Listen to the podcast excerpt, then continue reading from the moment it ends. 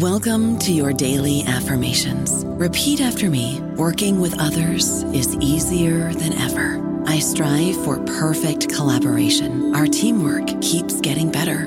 Yeah, affirmations are great, but Monday.com can really get you the teamwork you desire. Work together easily and share files, updates, data, and just about anything you want all in one platform. Affirm yes to start or tap the banner to go to Monday.com. Pulling up to Mickey D's just for drinks? Oh, yeah, that's me. Nothing extra, just perfection and a straw. Coming in hot for the coldest cups on the block. Because there are drinks, then there are drinks from McDonald's. Mix things up with any size lemonade or sweet tea for $1.49. Perfect with our classic fries. Price and participation may vary, cannot be combined with any other offer. Ba da ba ba ba. Hello, everybody. This is Marshall Poe. I'm the editor of the New Books Network, and I'd like to tell you that we have a new and improved website. It has two new features that we think you'll love. One of them is a vastly improved search engine so that when you type in keywords, you'll get a bunch of episodes really quick. The other is the ability to create a listener account. And in that listener account, you can save episodes for later listening. So you can create a kind of listening list. We think these features are neat and we think you'll enjoy them. Please visit the site today. Welcome to the New Books Network. This is Carrie Lynn Evans welcoming you back to New Books and Secularism, a podcast channel on the New Books Network. Today, I'm looking forward to sharing with you Varieties of Atheism in Science by Professors Elaine Howard Ecklund and David R. Johnson. So, not all atheists are new atheists, but thanks in large part to the prominence and influence of new atheists, such as Richard Dawkins, Sam Harris, Daniel Dennett, and Christopher Hitchens, new atheism has claimed the pulpit of secularity in Western society.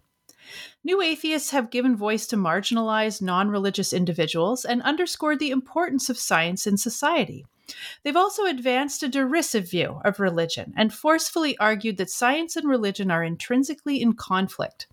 Many in the public think that all scientists are atheists, and all atheist scientists are new atheists, militantly against religion and religious people. But what do everyday atheist scientists actually think about religion? Drawing on a survey of almost 1,300 atheist scientists in the US and the UK, and 81 follow up in depth interviews, this book explains the pathways that led to atheism among scientists, the diverse views of religion that they hold, their perspectives on the limits of what science can explain, and their views of meaning and morality. The findings reveal a vast gulf between the rhetoric of new atheism in the public sphere and the reality of atheism in science. The story of the varieties of atheism in science is consequential for scientific and religious communities and points to tools for dialogue between these seemingly disparate groups. Elaine Howard Ecklund is the Herbert S. Autrey Chair in Social Sciences, Professor of Sociology, and Director of the Boniuk Institute at Rice University in Houston, Texas. Her research examines social and institutional change, especially when individuals leverage aspects of their religious, racial, and gendered identities to change institutions. Elaine is the author of seven books, over a hundred research articles, and numerous op eds. She's received grants and awards from multiple organizations. David R. Johnson is an associate professor of higher education in the Department of Educational Policy Studies at Georgia State University. His research agenda examines how universities are shaped by changes in their institutional environments, especially as it relates to capitalism, religion, and politics. He's previously published an, in numerous academic journals a book with Johns Hopkins University Press called A Fractured Profession Commercialism and Conflict in Academic Science, and he's co authored another book with Elaine Ecklund called Secularity and Science What Scientists Around the World Actually Think from Oxford University Press. In fact, they joined me back in July of 2019 to discuss that book, so you can find it in our archives. Elaine and David join me today to talk about their latest book together. Hello, everybody, and welcome back to New Books in Secularism. Elaine and David, thank you so much for being here. Oh, thank you for having us, Carrie. It's great to be back. So let's start with you guys. Tell us a bit about yourselves and how you came to work in your fields. Um, I guess I'll start. I am a sociologist, so I've always been interested in uh, groups and group behaviors, and um, super interested in um, how people understand religion and the impact that religion has on society. But uh, this book in particular is a new area for me. So, studying non religion and atheism. And it's just been a really wonderful and, and wild ride. And, and for my part, uh, I am a also a sociologist, and I came to sociology primarily with an interest in how people derive meaning from the work that they do. And so um, I started out my earliest work focusing on scientists and looking at them from the perspective of, of work and organizations, and uh, indirectly came to the study of religion through my postdoc at Rice University with Elaine. And uh, my earliest work was looking at the way that that capitalism influences the work of scientists in universities. And so this was kind of an interesting um, progression from my early work in that I was studying the religiosity of scientists and what they think about religion, and then ultimately now focusing on this book, um, looking at secularity and atheism. Fantastic. So, yeah, I wanted to ask you next about how this particular book came about. Well, um, Dave and I have talked about this a lot, and um, you know, I think he may have been the first to suggest this. So we were studying what religious, um, what scientists think about religion in eight national contexts. So that's a really big, huge. It's just a huge project um, where we surveyed, you know, over forty thousand scientists, and I think if you had asked us as scholars who study religion um, you know, are there many ways of being a religious scientist? We would have said absolutely. There are many different ways of being a religious person, but I think at least for me, um, I was really surprised by the data that we were collecting with scientists. In that there were a lot of different ways of being an atheist scientist, and that was just completely surprising to me. And as Dave and I you know, worked on this project together, we started to really talk about it and we're like, wow, is there enough information there to be a book? So, you know, what do academics do when they're surprised about something? They produce more books about it. So, um, that's what we decided to do is to write a book. And just because there was so much data there that we had really unexpectedly found. And I love that, you know, when when you're in the field, when you're collecting data and something really blows you away that's surprising, that really challenges your own stereotypes as a researcher. It's really exciting. It is. So, I also want to ask you about your methodology. Because, um, as you mentioned, this is a project that emerged secondarily to your initial exploration of the relationship between science and religion, which was covered in your first book, uh, or your first book together, I should say. So, could you tell us a bit about your experiences talking to scientists that were particularly relevant to how this book project took shape? Well, I would start by just telling you a little bit about the methodology that is is the basis of this book.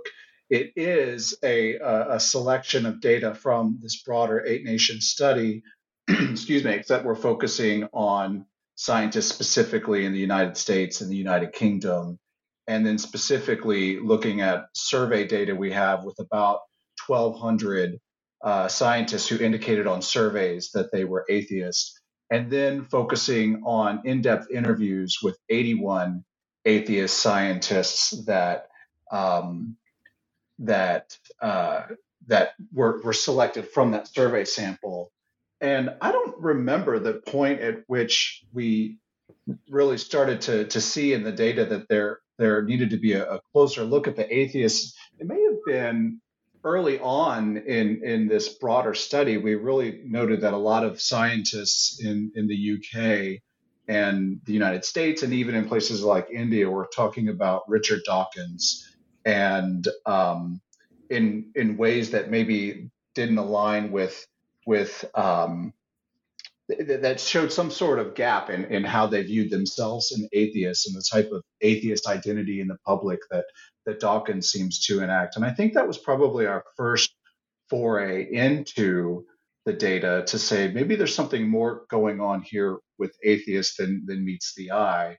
And and one of the challenges is that uh, given that there was such a lack of understanding about the religiosity of scientists to date, when we designed um, the, the, the the original project focusing on religiosity of scientists, there were just tons of measures about different ways of thinking about religion, whether it's a, belief or a practice or or an affiliation, and lots and lots of questions about religion, but relatively fewer that allowed us to really drill down on atheism and different types of atheist identities. And so, in many respects, we were um, aware that we had a, a lot of data to help us paint a really interesting portrait of varieties of atheism in science on the one hand, but on the other, we were cognizant of the fact that we didn't set out to study atheists from the outset. And had we done that, um, we would have perhaps had an even more richly detailed book than, than what we ultimately uh, well, were able to put together.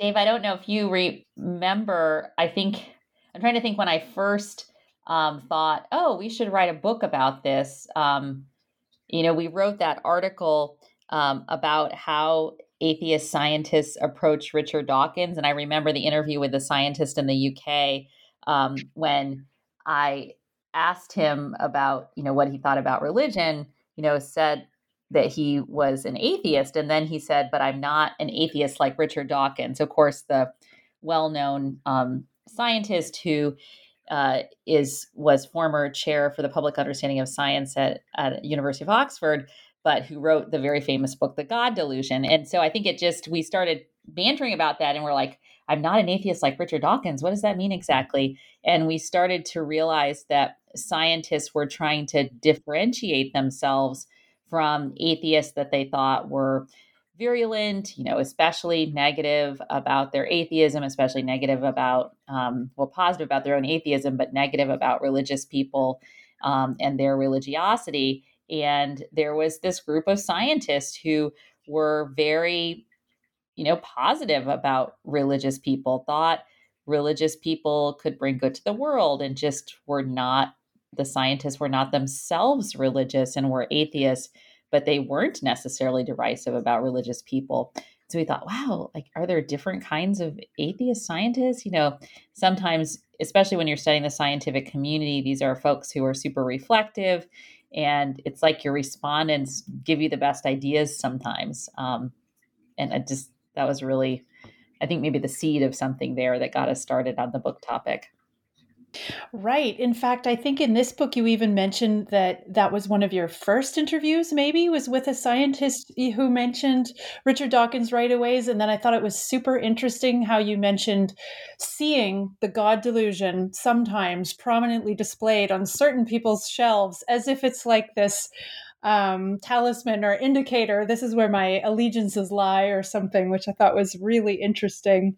And you actually kind of, um, or you begin your this book with uh, a discussion of the impact of the New Atheists, which of course is more than Richard Dawkins, includes uh, Daniel Dennett, Sam Harris, and uh, Christopher Hitchens as well, um, the so-called Four Horsemen.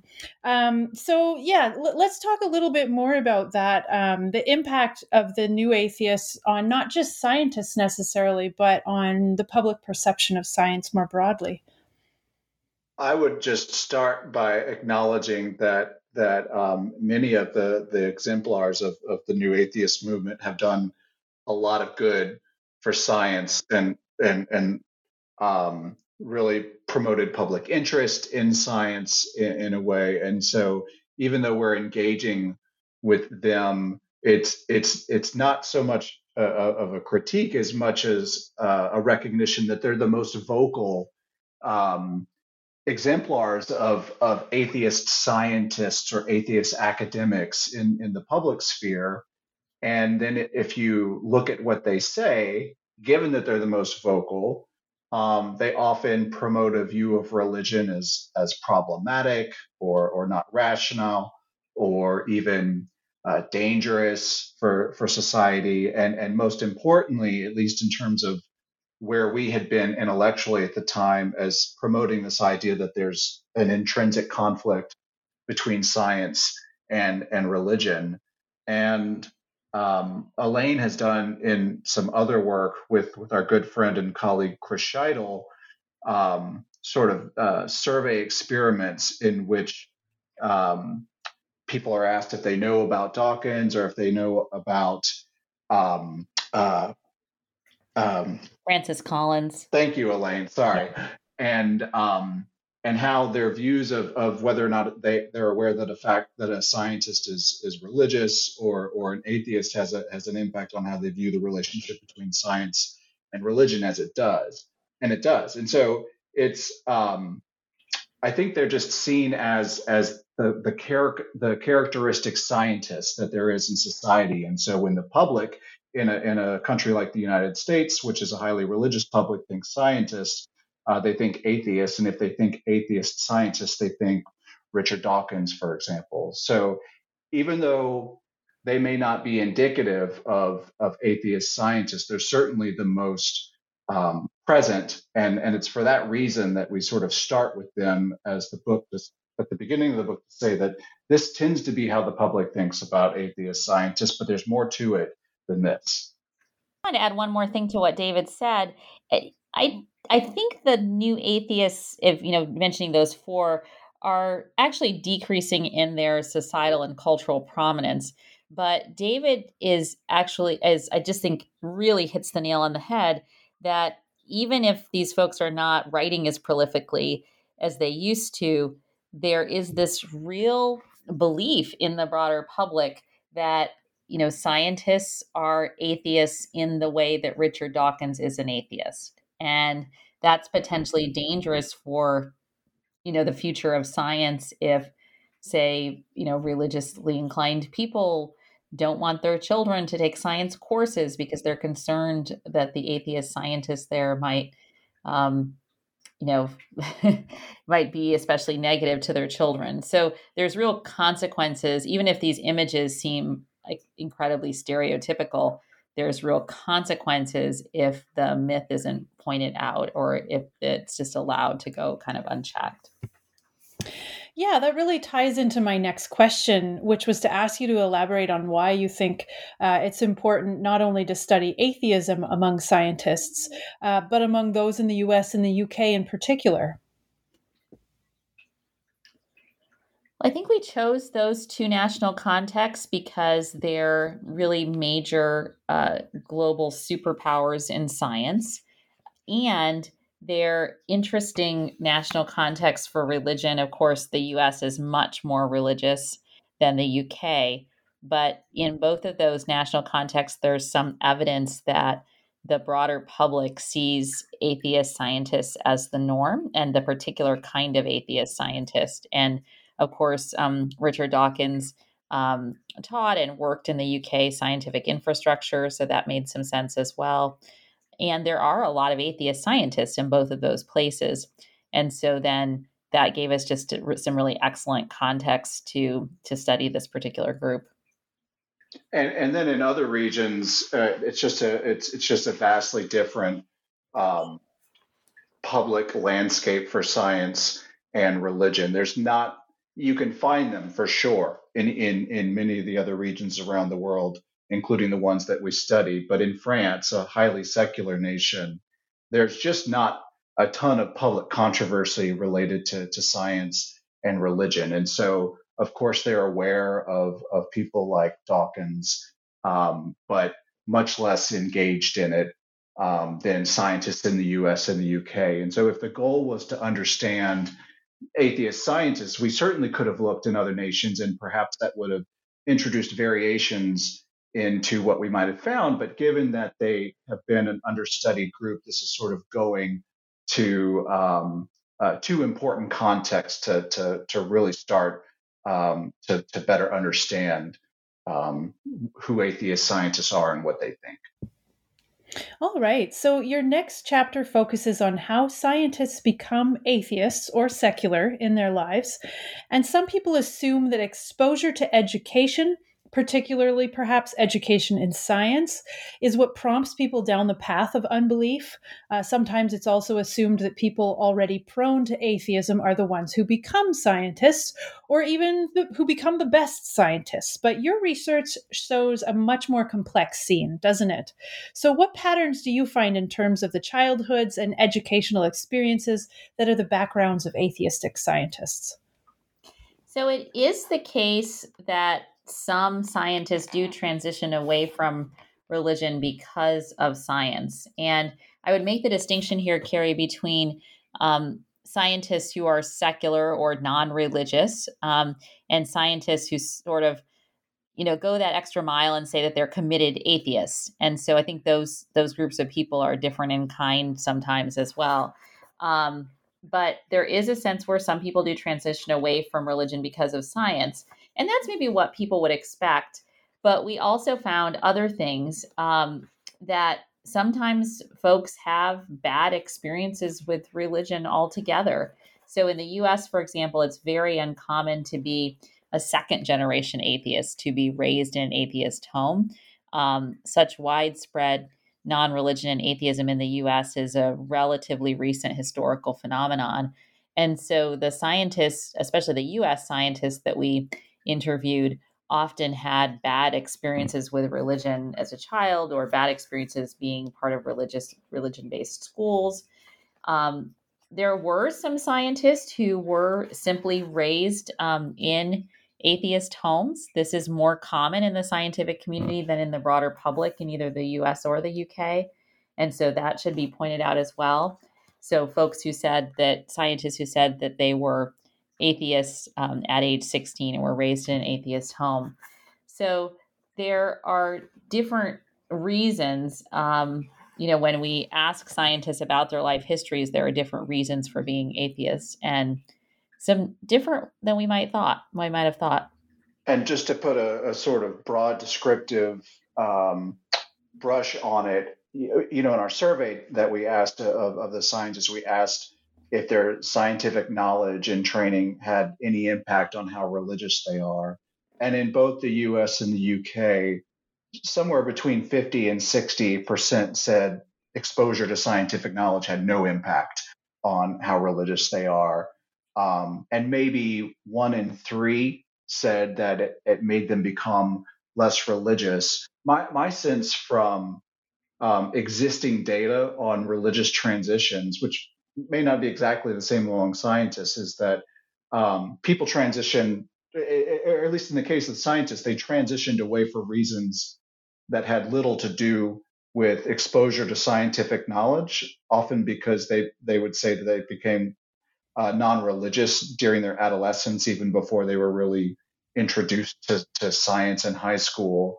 Um, but that exposure to science affirmed uh, the, the, the the transition. So it wasn't a cause of it, but it sort of affirmed it. I think a, a lot of sociological research says that changing social networks is one of the, the, the main factors that's associated with with transitions away from religion, and I imagine it's true uh, for scientists as well. Okay, so you categorize non believing scientists into three basic types the modernist atheists, those who are culturally religious, and those you term spiritually atheist. Uh, so let's start with the first one, which your research finds is the largest group among those you studied.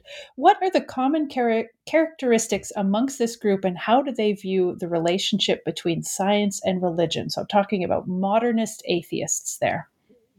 Uh, I'm happy to take a first swing at just painting a picture of mo- modernist atheist scientists. So just as we define them in the book.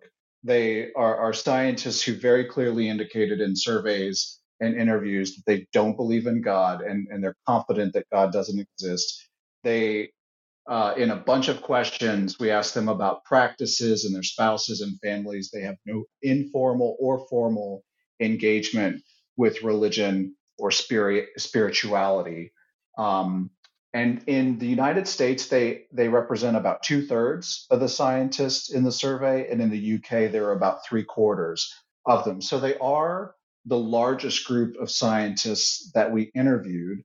And in addition to that, they are the most likely uh, when asked about their view of the relationship between science and religion, they're more likely than others to say that they uh, consider the, the they, they think there's a conflict between science and religion, and they they are on the side of religion. But in even that case, um, they're only they're only about 63 or 62 percent of the sample that embraces this view. So a third of modernist atheists think that science and religion are, are independent of one another, and a very small proportion even think that they can be collaborative.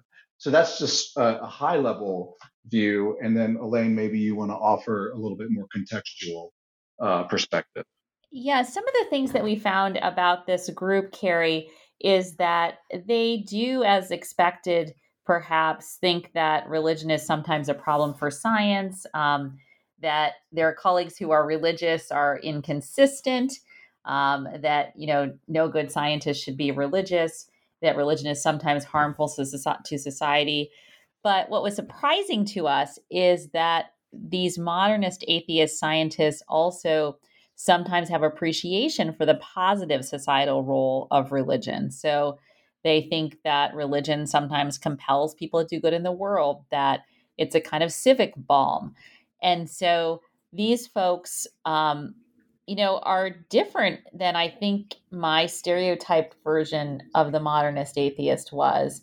And then lastly, the modernist atheist did talk to us. That's what we called this chapter. I'm not like Richard, because as we explained a little bit ago, there was a scientist who said that to us, meaning, of course, I'm not like Richard Dawkins.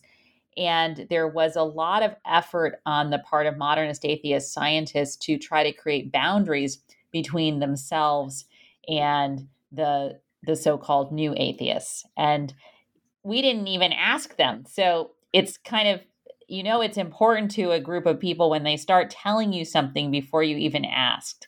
It's not like we said, "So, are you like Richard Dawkins?" That they wanted to point out to us that even though they are atheist scientists and hold some of the same, you know, beliefs and predispositions and sensibilities that Richard Dawkins and other new atheist scientists hold, they're not like him in terms of how they approach the public, the way that they um, treat and uh, you know the way that they approach religious people. So that was that was really interesting to us that kind of boundary work um, that this group was doing with the new atheist scientists.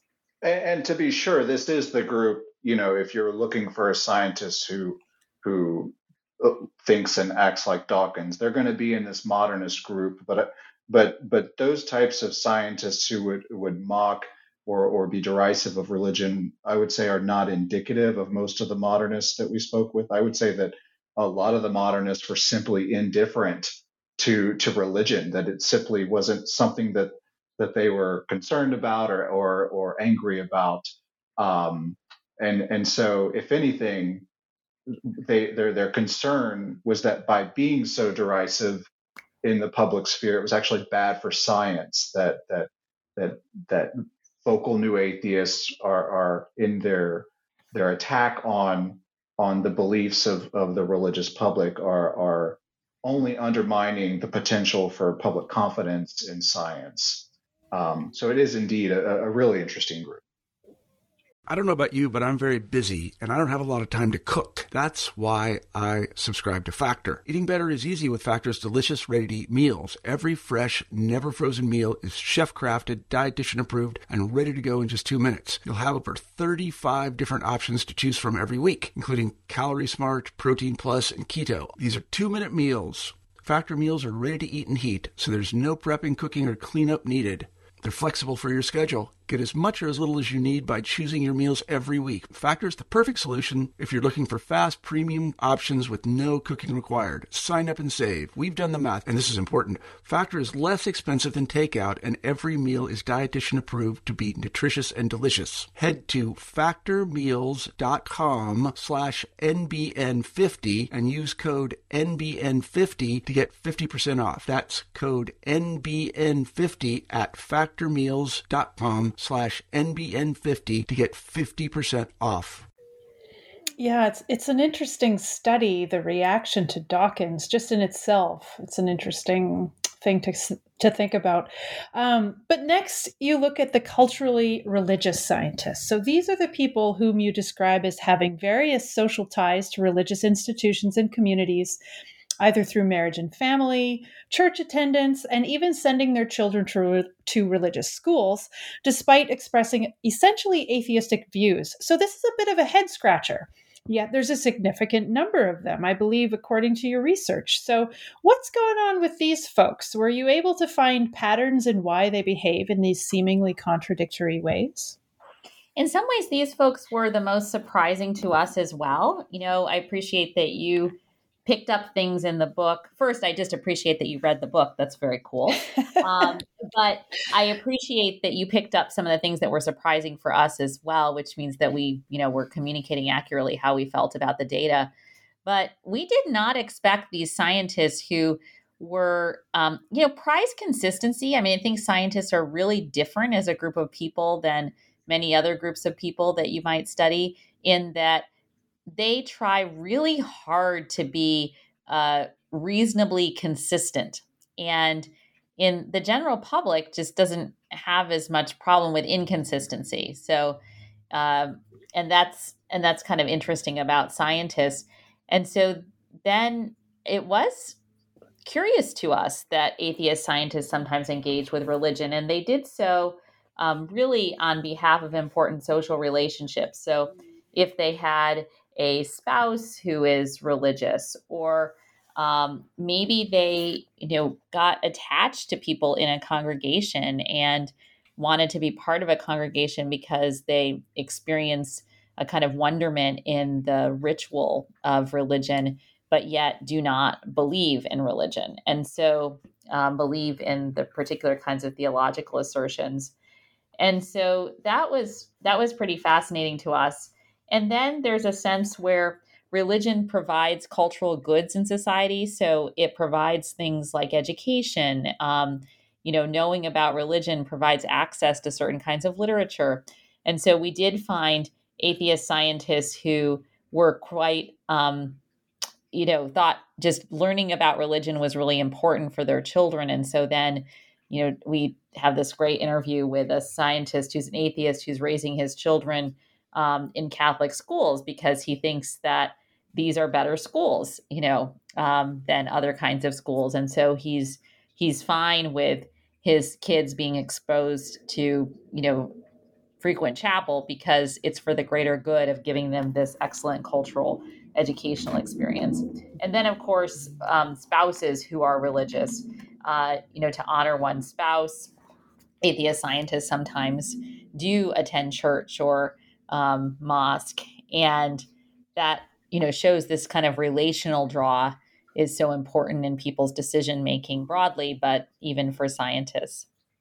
And I hate I hate to even call it a pattern because it, it's it's so localized and, and specific. But uh, you know, scientists around Oxford and Cambridge um, would often talk about a, attending services and and at, at churches as atheists and I think for them, they see it as an important part of, of Western culture, and um, and and find find participating in in uh, in church services as like a, a, a tie to the community that they're in, and just an appreciation for for the history around them. And I I would just add, yeah, when we when we first started looking at at atheists in the survey data. Um, this was one of the the sort of fun things like what what, what can we learn about about these groups? And and I remember interviewing people and and they would note that they were married to to uh, a religious spouse. And so this and practices was really interesting to look at. And the way that we classified them in our survey data we found that in the United States these culturally religious atheists represent about 25 percent basically one in four of all of the atheists and in the UK, they're about one in five, around 20%. So modernists are the biggest, somewhere around two thirds or so, roughly across the, the two the two countries. And then culturally religious atheist scientists are, are the second largest, about one in four or one in five of every scientist that, that we, we survey. So that brings us to what I have to admit for me is the most unexpected and perplexing group of all, and that's the spiritual atheist scientists. I mean, I think most people would recognize that sounds like an oxymoron. So, um, setting aside for a moment uh, the fact that they're scientists, um, just this seemingly contradictory notion of being a spiritual atheist is difficult enough.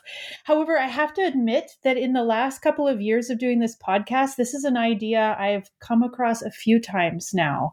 And so, yeah, I'm interested to hear on. Uh, hear your take on this phenomenon through the lens of these particular scientists.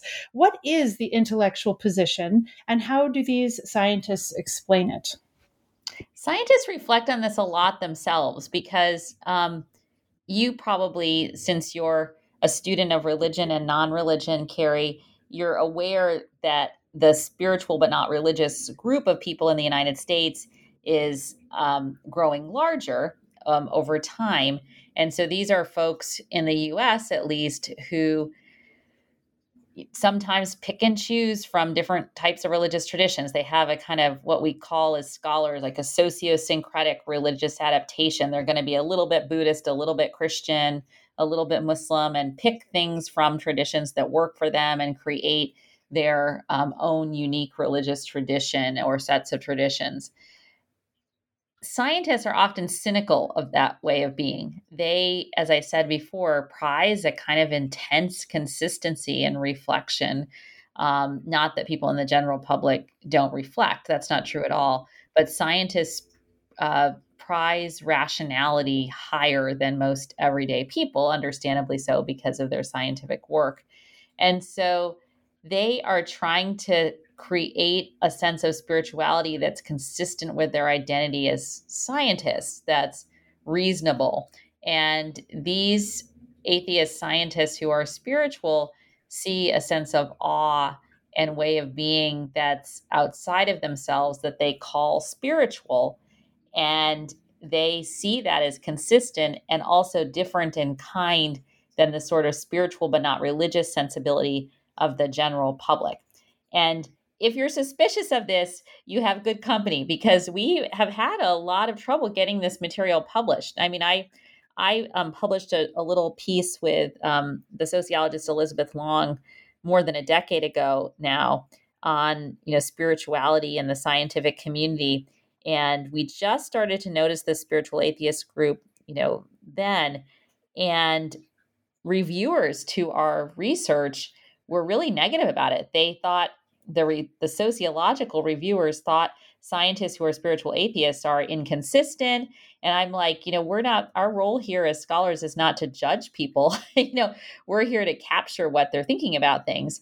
And so we did finally get that piece published but you know we met some of these same critiques of the book when we started talking about spiritual atheism um, for this particular book as well. I'm kind of rambling but i feel very passionate about this particular topic because i just think you know, it's probably most changed the way I view the scientific community to have experienced um, this group of scientists who th- see themselves as both atheists and as intensely spiritual. Yeah, a couple things I would add to that. And one of them, first, one of the things we do emphasize in the book is that uh, often their sense of spirituality is, is through their, their scientific work, that that is, is a, a basis for something that they would characterize as spiritual in, in some sense. The other thing, which we didn't explore in the book that I was just thinking about as Elaine was talking, is how there's just really limited rhetoric for what spirituality among scientists in particular entails. And it's largely because there's no group basis for this. Uh, I don't know that we met a scientist who, who participates in the, the atheist churches that our, our good friend and sociologist Jacqui Frost studies. But it's a lot easier to describe um, and have a rhetoric for something like spirituality if there's a group basis for it. And I think for many scientists, it's something personal that they experience through their work or, or through their, their connections to, to, to humanity or, or nature. So it is a really fascinating group it's the smallest group in our survey. They're about five or six percent of, of the sample in the the US and the UK. And and one of the things that's most notable about them is they're the least likely to to think that there's a conflict between science and religion. And and overwhelmingly they they think that they refer to, to, to different aspects of reality.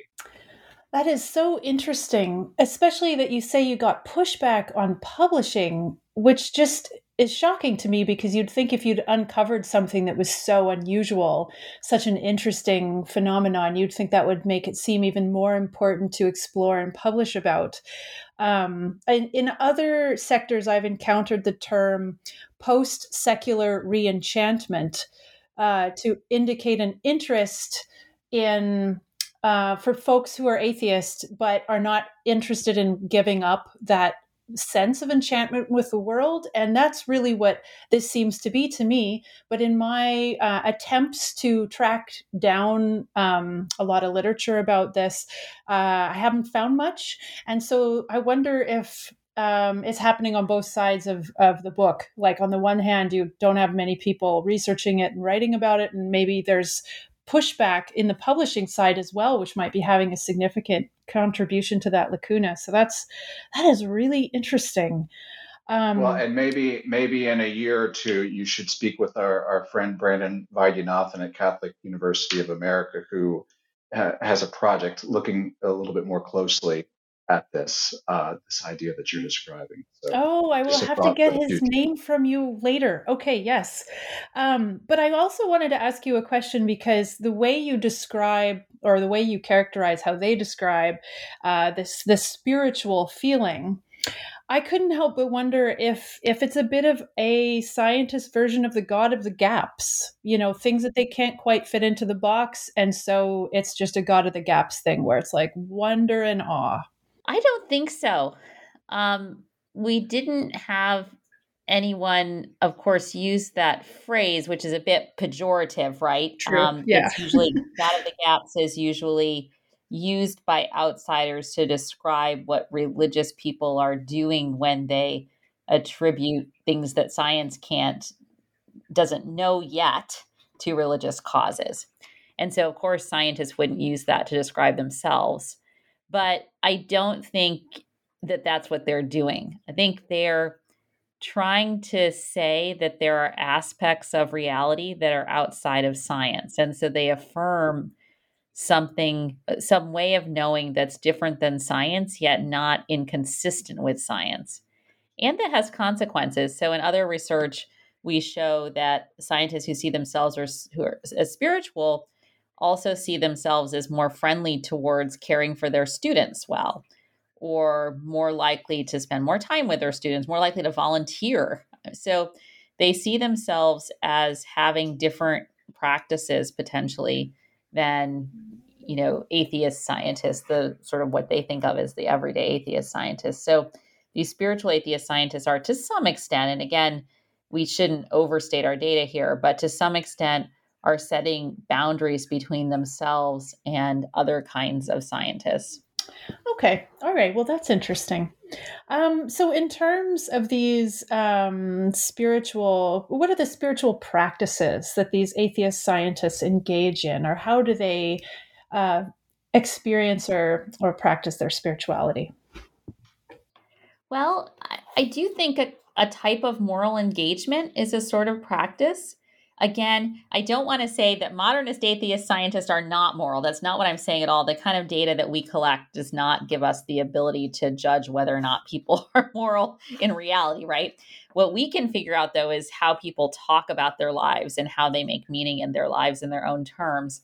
And spiritual atheist scientists do see um, themselves as having a kind of, you know, conviction to make the world and their communities better places and that this has kind of very real everyday implications of how they treat others and causes them to reflect on that. Um, as david said there is a sense and as our colleague um, brandon vaidyanathan is, has a big study right now on beauty and awe in work and there is a sense where spirituality is found through scientific work and so it may be a kind of reorienting to how one does scientific work. That there's something in the doing of scientific work that puts off a kind of awe that cannot be explained by science itself. It's something that maybe comes from science, but is different in kind or can't be fully discovered through just the scientific method. Um, there is a sense, too, among these atheist scientists that they're trying to make themselves into better people. So they talk to us about, you know, engaging in practices that help them feel happier and more more peaceful um, that they regularly meditate, things like that. So, um, yeah. And I, I, would argue that there's a big chunk of, of spiritual scientists who um, aren't intentionally engaging in practices that they would characterize as spiritual, but yet they have experiences that they might view in that way, or they have spiritual feelings, but I think many, if if if you ask them what spiritual practices they they they are engaged in, they would scoff at the idea. But if you ask them about experiences, they would be that that that that uh, they would characterize as, as spiritual. I think that they would would certainly be able to describe moments and instances like that. I don't. I'm not. I don't want to paint a a, a, picture of the entire group, but just a, a sense I have from sitting down with with individuals of this type. Yeah, no, that's exactly right. That there's not, um, there may not be that kind of intentionality to define what constitutes spirituality that there say is among religious scientists to define what constitutes religion. That's that's wise. Yeah, that's right, Dave.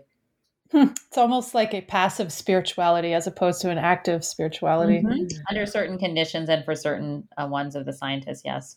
Okay.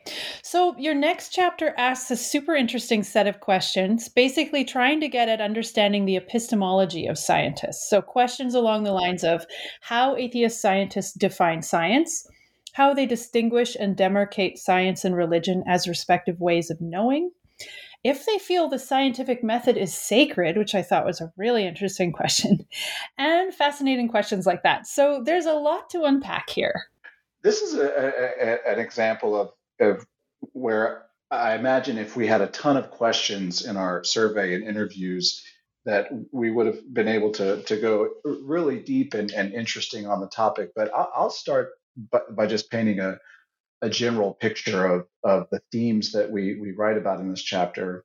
And the first thing I noticed that most of the scientists that we spoke with um, and these data come exclusively from the, the interviews that we did, seem to exercise a, a pretty general form of, of scientism, this idea that that um, the only legitimate domain of truth is that which stems from natural scientific knowledge. And so, from this perspective, somebody embracing this view would say that religion and philosophy and other domains um, could ultimately be explained by by science. That's um, a sort of general pattern that I think is is how it comes up in the data with many of the scientists. There's there's a second one that we, we refer to as epistemic scientism, and basically this is the idea that if science can't grasp something, it's not a part of reality.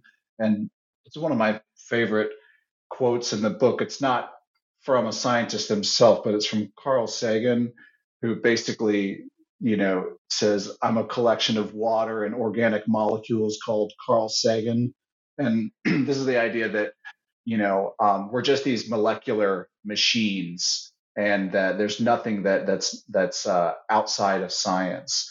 Um, and again, I think that if we had a lot of questions about scientism or the limits of science, it would have been um, really fascinating to to focus just on on something like this. And and of course, the scientists, uh, when they do talk about limits, they're basically two types. One is that uh, it's it's a matter of tools, so that we're limited by technology. And there's there's a lot of modernist scientists who place a lot of stock in this view that ultimately we'll know more and more about the world as as technology gets better.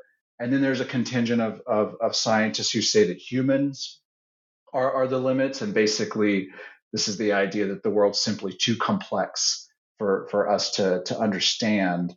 Uh, you know, there's a scientist who's talking about ocean currents and that there's just too much noise, too much detail to ever have an, an accurate explanation of it.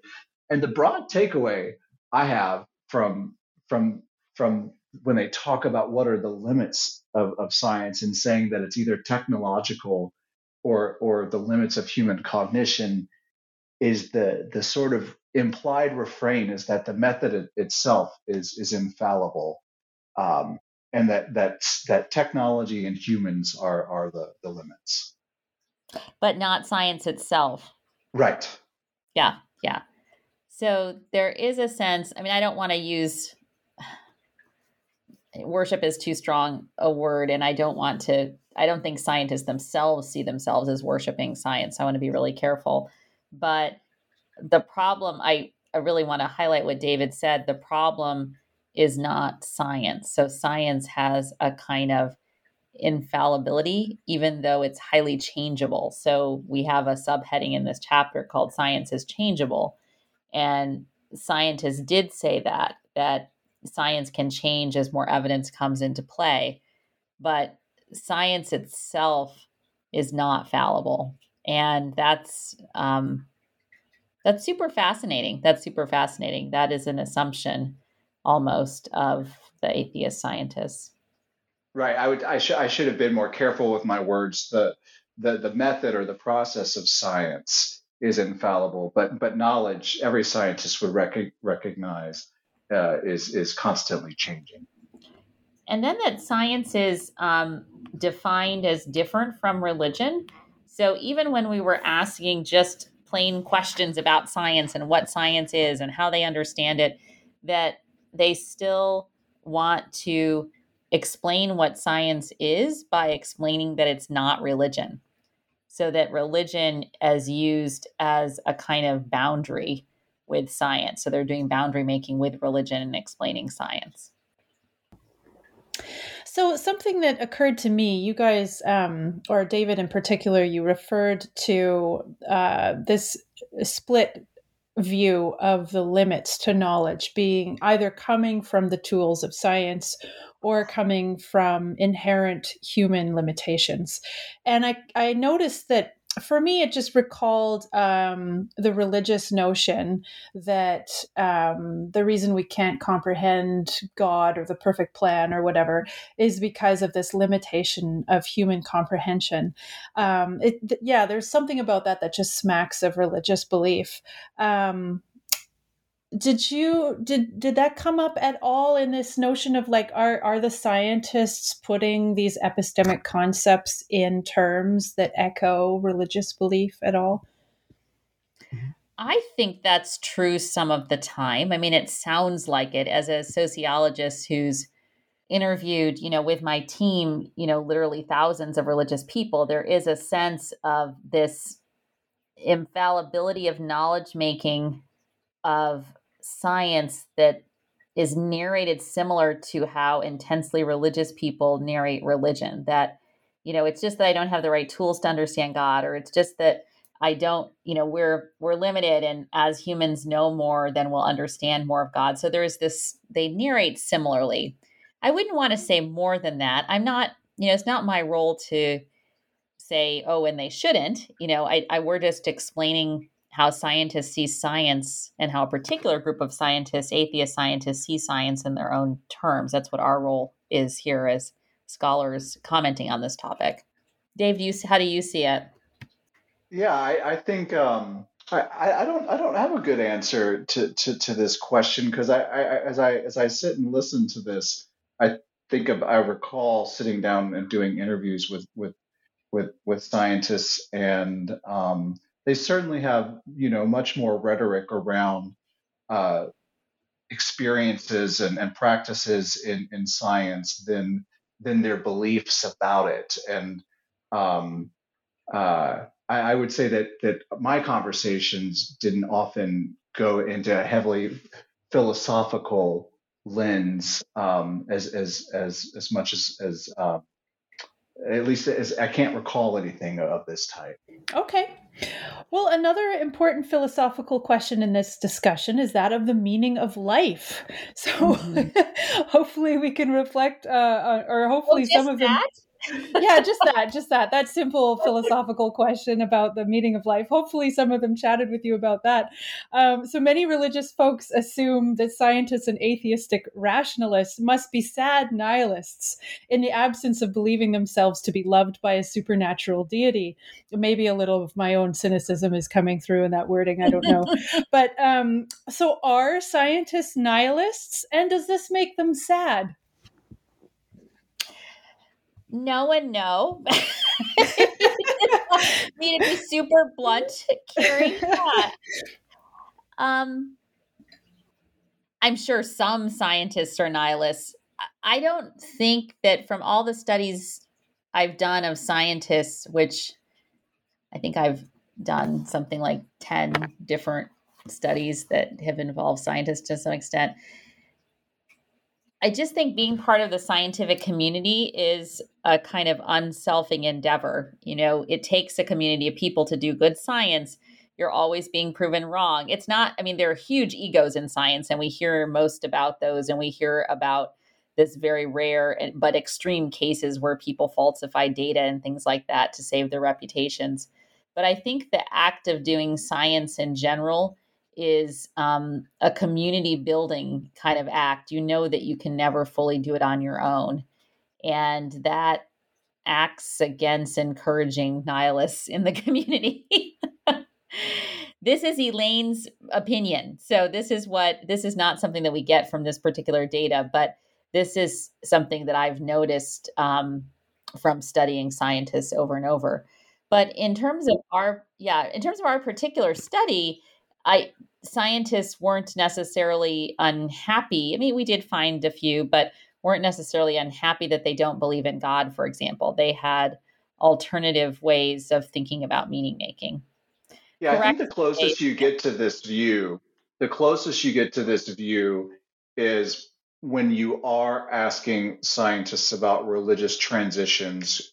Um, there were some who, in earlier moments in their life, they they they may have associated um, you know depression with a lack of meaning or purpose in their life or or found it difficult to shift from some idea that there is some broader meaning in the world to sort of uh, externally impose. I don't think that any of the scientists that that we interviewed would say that there's you know who who are who are atheists anyway um, would say that there's some fundamental meaning to life, and that would make them uh, sad nihilists. They might say it's not a comfortable view that you know we're molecular machines with no fundamental meaning, um, but that doesn't mean that there's not some meaning that's self-created, and and so I think that um, your former guest on this show, Michael Ruse, uh, in some of his work, he's talked about metaphors on the meaning of life, and one is, is providential, provided by religion, and another uh, is is progressive or progress, uh, coming from evolution as a metaphor for the meaning of life. And in many respects, um, it's their work, science, is is the basis. This progress, this this idea that through their work, through their community, they're going to leave, make some sort of contribution uh, to the common good or building on something for the future. Um, I think there's a strong rhetoric of meaning that's tied to their work. And I would also hazard to guess, even though we didn't focus on it in interviews, that in their in their personal lives, their family lives, and their relationships, that those are also bases uh, of meaning. Um, so I think they can they can out of at one time say I'm a molecular machine with no fundamental meaning and there's no fundamental meaning of life on the one hand, and at the other hand, say through my work, through my relationships, uh, that's where that's where meaning comes from. It's just not something that exists uh, apart from everybody. It's something that you create. And there's um, also a sense that in the broader public that atheist scientists have this kind of intense certainty about their atheism. And sometimes they don't. Um, and again, you know, we'll cite our colleague, um, sociologist Jacqui Frost, who's um, studied the ways that atheists in the broader public articulate meaning and purpose. And sometimes atheists have this sense of just finding peace in the uncertainty of life and that that's a kind of meaning making endeavor and then the other thing that that i wanted to say is that atheist scientists um, sometimes just don't think questions of meaning are important questions to be asking at all and they just reject them. And so this is not something they want to engage with. And that is a way of living as well um, and a way of dealing with the with the question of meaning. Yes, and it doesn't necessarily make anybody sad. so, the million dollar question uh, for most Christian folks, anyways, after the meaning of life question, is how atheists establish their morality. So, it seems very reasonable to put this question to atheist scientists. What do they think of this question? Yeah. I don't, I don't know that we're able to characterize how they establish their morality. Uh, you know, off the top of of, of, of my head. Maybe Elaine has has a, a, more concrete sense than I do. What I can say, as it relates specifically to the word morality, is that we did have some measures in our survey uh, tied to these sort of commonly studied moral values that sociologists and social psychologists have looked at. And basically, we find there's no differences between non religious and religious scientists in terms of their how moral they are or or not. And and um, there's this this idea in in some subsets of the public that how can you be moral if you if you're not religious? And I think there's just tons and tons of research that that proves that you know that's that's that's just uh, not a very solid idea. And and and our data affirm that as well. There's no differences in in the morality, at least in the the the two or three values that we were looking at. Elaine, do you have thoughts on on how they establish their morality? Times they are reflecting more on what it means to be moral because they're responding to that sense in the broader public that people can't be moral without religion. So they want to show it's another kind of boundary work that's going on. They want to show, wow, I can I'm definitely re- morally reflective, even though I don't have religion. So, um, and you know things like disbelieving and being good to people, um, and the pointing out of inconsistency among certain groups of Christians who these atheist scientists think are not prizing being good to people sometimes, and so sometimes there's more need um, among atheists broadly um, and among our atheist scientists in particular to reflect more on what it means to be moral without religion so as to dispel certain kinds of stereotypes. All right. So, your last chapter is subtitled Why Religious Believers Should Give Atheist Scientists a Chance. And it expresses some key findings from your research that you wish to communicate to the public especially the religious public, mm-hmm. about scientists. So, as you say, science unfortunately has a marketing problem, which is a conclusion many have pointed to, but your research has given you some different ideas for effectively tackling that problem. So, what are those? Well, one is just pointing out the reality of atheists in science and that they're not all like the new atheists. They're not um, always anti religious. And many, um, we've said this before, but many, in fact, do think that the the way that the new atheists approach the public is is problematic. Again, with David, I want to point out that you know I think that um, new atheists have done much for the cause of public science, but in their commentary on religion and religious people, they have unnecessarily sometimes alienated a whole group of people, i.e., religious people who might want to go into science. And the things that we've pointed out about atheist scientists from our data show that atheist scientists are not necessarily as negative towards religious people as the new atheists might lead us to believe. Um, I think that's important to point out those kind of stereotypes. And that's one of the things that, you know, the best public effect of doing research is that to just translate it and to help you know to use research to break down stereotypes that groups have about one another And religious people do have stereotypes about the scientific community. And so I hope our research has broken down some of those.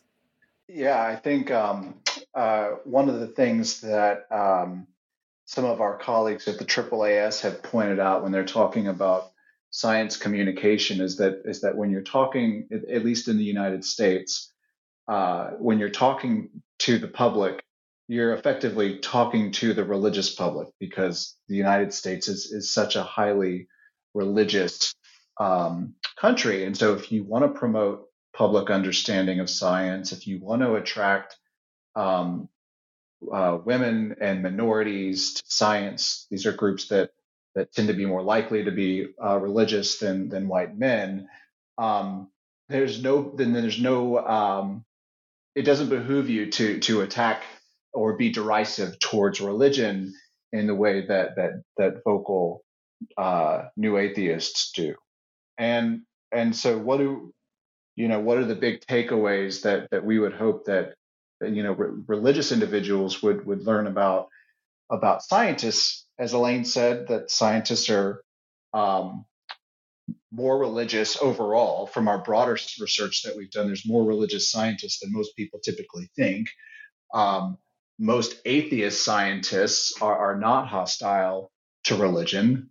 Most scientists don't think that there's a conflict between science and religion, and um, and I think that that if these these there needs to be more effort placed in creating connections between scientific and religious communities um, if if we do want to promote pu- public understanding of science and and have a diverse workforce.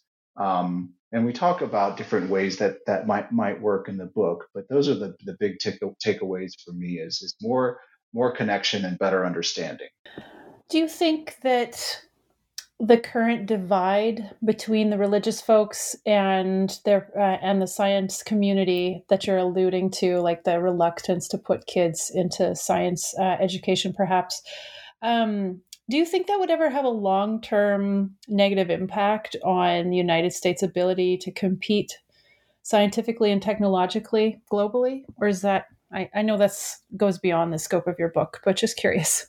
I was just going to say, I do think we need to marshal all of our energy to make science more accessible to more people in the US.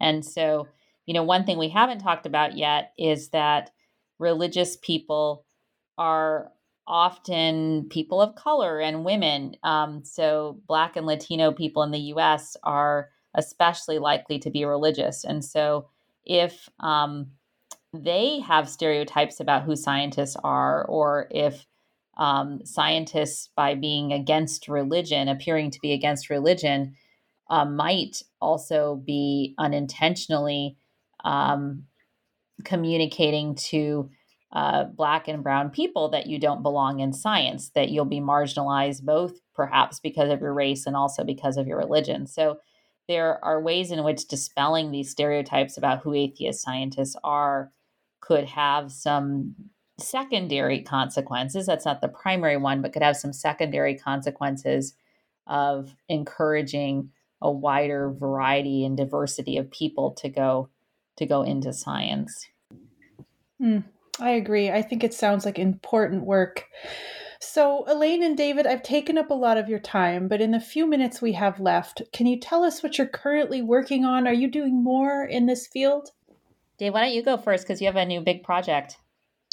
So, uh, yeah, sure. The um, uh, after wrapping up this book with Elaine, I embarked on I've had a long-standing interest in um, in science policy, and it started actually through this work that we were these these projects like this take so much time to to um, collect data and analyze that in the midst of doing that we started looking what other data is out there on on science and religion that we can look at. And and one of the things that was happening in the states at the time was um, efforts to to allow creationism to be taught alongside or in the place of evolution in schools. And Elaine and I and our friend Chris Scheitle published a paper that was looking at uh, this curricular reform effort that was happening in state legislatures.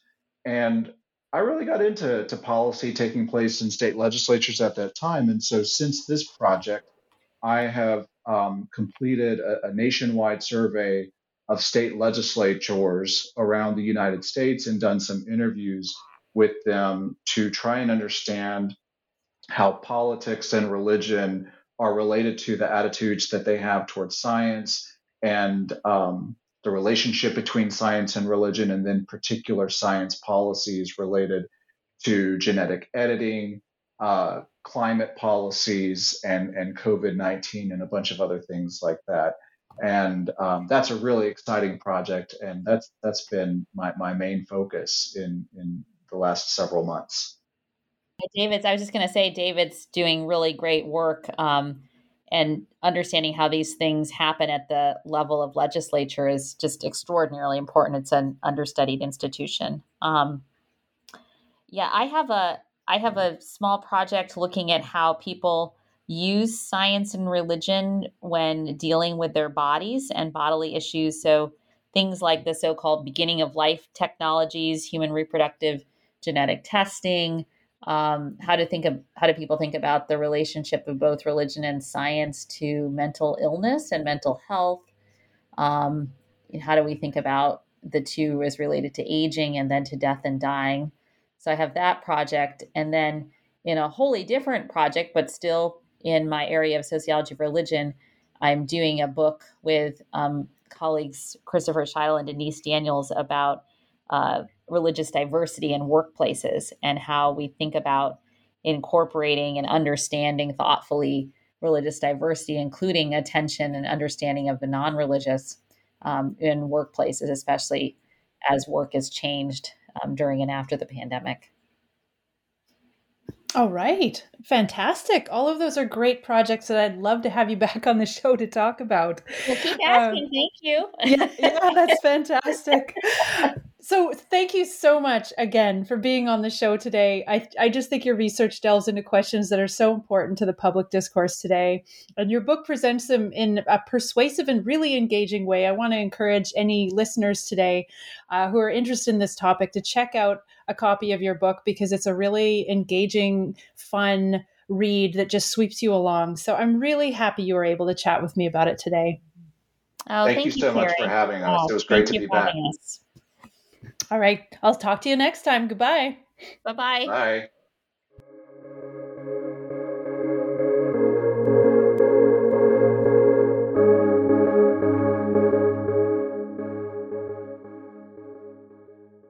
It is Ryan here, and I have a question for you. What do you do when you win? Like, are you a fist pumper?